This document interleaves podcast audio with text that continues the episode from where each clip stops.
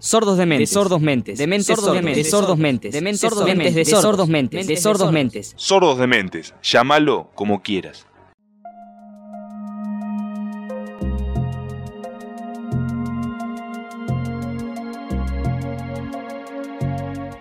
Bienvenidos a un nuevo episodio de Sordos de Mentes, segunda temporada. En este capítulo en particular, estamos con ganas de distender un poquito. Considerando que debemos permanecer en nuestras casas, tenemos algunas películas del estudio Ghibli donde uno de sus directores más conmemorados es Miyazaki. Junto con Isao Takahata, fundó el estudio Ghibli, un estudio de películas y animación que ha sido comparado con Disney.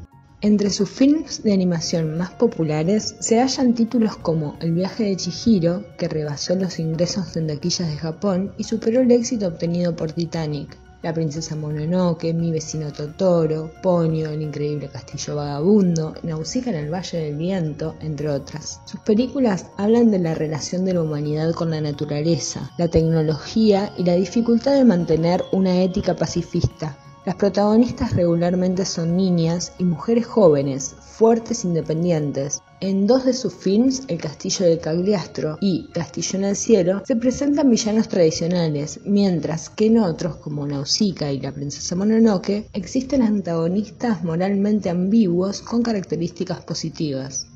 Muchos de estos títulos los podemos encontrar en Netflix y otras plataformas donde se pueden visualizar de forma gratuita y subtituladas, como por ejemplo JK Anime. El viaje de Chihiro es una de las más memorables, donde se invierten los papeles, puesto que es una niña, Chihiro, quien deberá salvar a sus padres. Nos encontramos en un mundo de fantasía que enseña una nueva forma de vivir a nuestra protagonista trabajos duros y hechizos de brujas serán los obstáculos que deberán superar para salvar a sus progenitores y volver a su realidad. Princesa Mononoke es una película que se centra en la lucha entre los guardianes sobrenaturales de un bosque y los humanos que profanan sus recursos, enseñándonos un poco el valor de la naturaleza. Nausicaa en el Valle del Viento es una película sobre una heroína que debe salvar su pueblo de orugas gigantes. Viajará en su planeador usando una máscara para evitar que las esporas tóxicas del aire la maten y buscar un nuevo lugar donde subsista todo su pueblo. En el increíble castillo vagabundo tenemos un príncipe y a su doncella, la cual fue robada por una bruja, quien le quitó la juventud convirtiéndola en una anciana. Ambos tienen una maldición de la misma bruja, la cual se van a esforzar por terminar en esta película.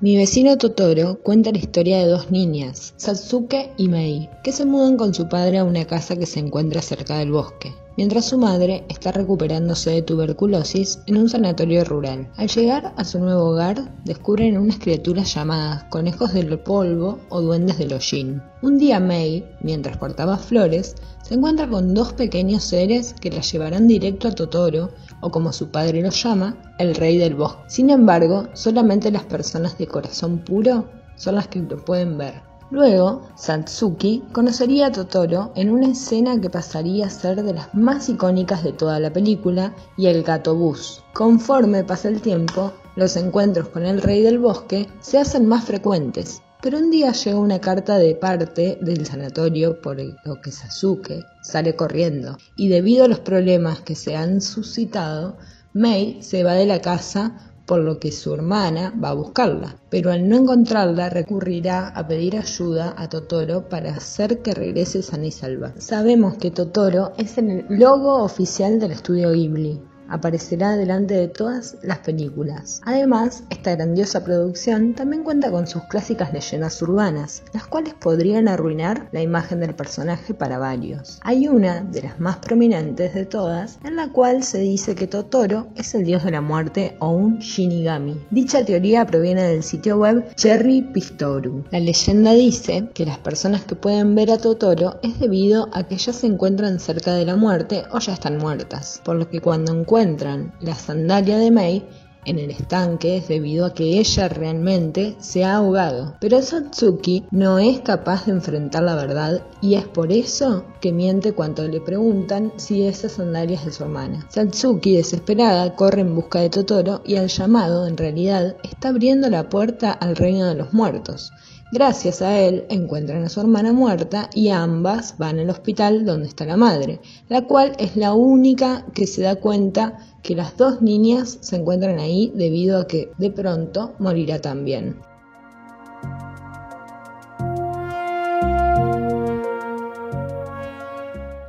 Cuando el hijo de Hayao Miyazaki se puso a dirigir Cuentos de Terramar, hubo una serie de importantes discrepancias entre el padre, uno de los mayores genios de la animación mundial, y el hijo. Ponyo en el acantilado no solo supone el regreso a la dirección de largometrajes por parte de Hayao Miyazaki, sino también que se había despedido con bombos y platillos durante el viaje de Chihiro. Esta película gira en torno de Yosuke, un niño de 5 años de edad que vive junto a su familia en una preciosa casa en lo alto de un acantilado. Un día, mientras el pequeño se encuentra jugando a orillas del mar, conoce una pececita llamada Poño que ha sufrido un accidente y tiene la cabecita atrapada en un frasco. Yosuke la ayuda a salir y comienzan a hacerse muy amigos. El niño guarda a su amiguita en una pecera y le ofrece cuidarla y protegerla para siempre, mientras que Poño se muestra cada vez más fascinada por el mundo humano que acaba de conocer. Sin embargo, la felicidad y los planes de los dos amigos se verán truncados con la llegada del padre de la pececita,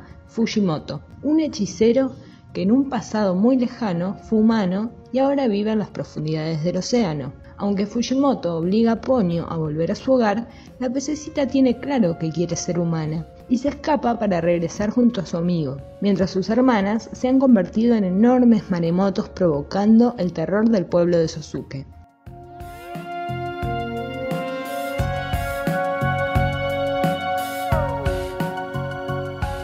Nikki, la aprendiz de bruja, el servicio de correos de la bruja, es una película de los estudios de Ghibli dirigida por Hayao Miyazaki en 1989. Nikki es una pequeña bruja de 13 años que escucha por radio que la noche va a ser despejada. Como es una costumbre entre las brujas, al cumplir 13 años deben marchar a otra localidad en una noche de luna llena, al igual que hizo su madre.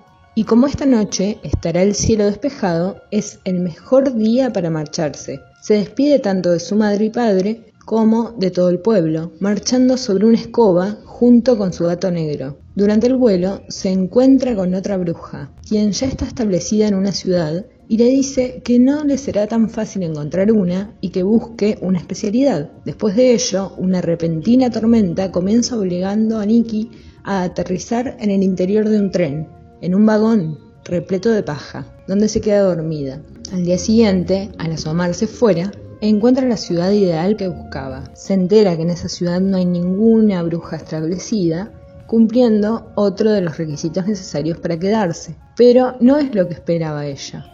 Una ciudad repleta de gente egoísta y vehículos circulando, es reñida por la policía, molestada por un niño que va en bici y fascinada por ella y no le permite alojarse en un hotel. En ese momento llegará a conseguir una habitación en una panadería que le dará una señora. A raíz de esto empezará a repartir en su escoba diferentes pedidos, encargues, y ahí encontrará su destino.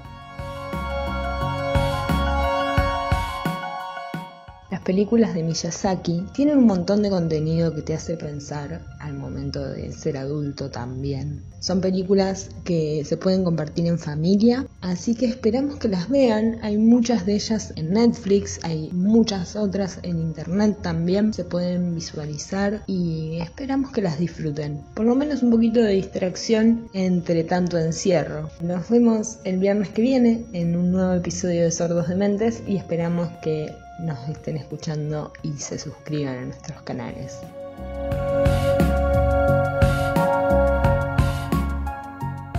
Sordos de Mente, un programa de loco, de loco, de loco, de loco, de loco, de loco, de loco, de loco.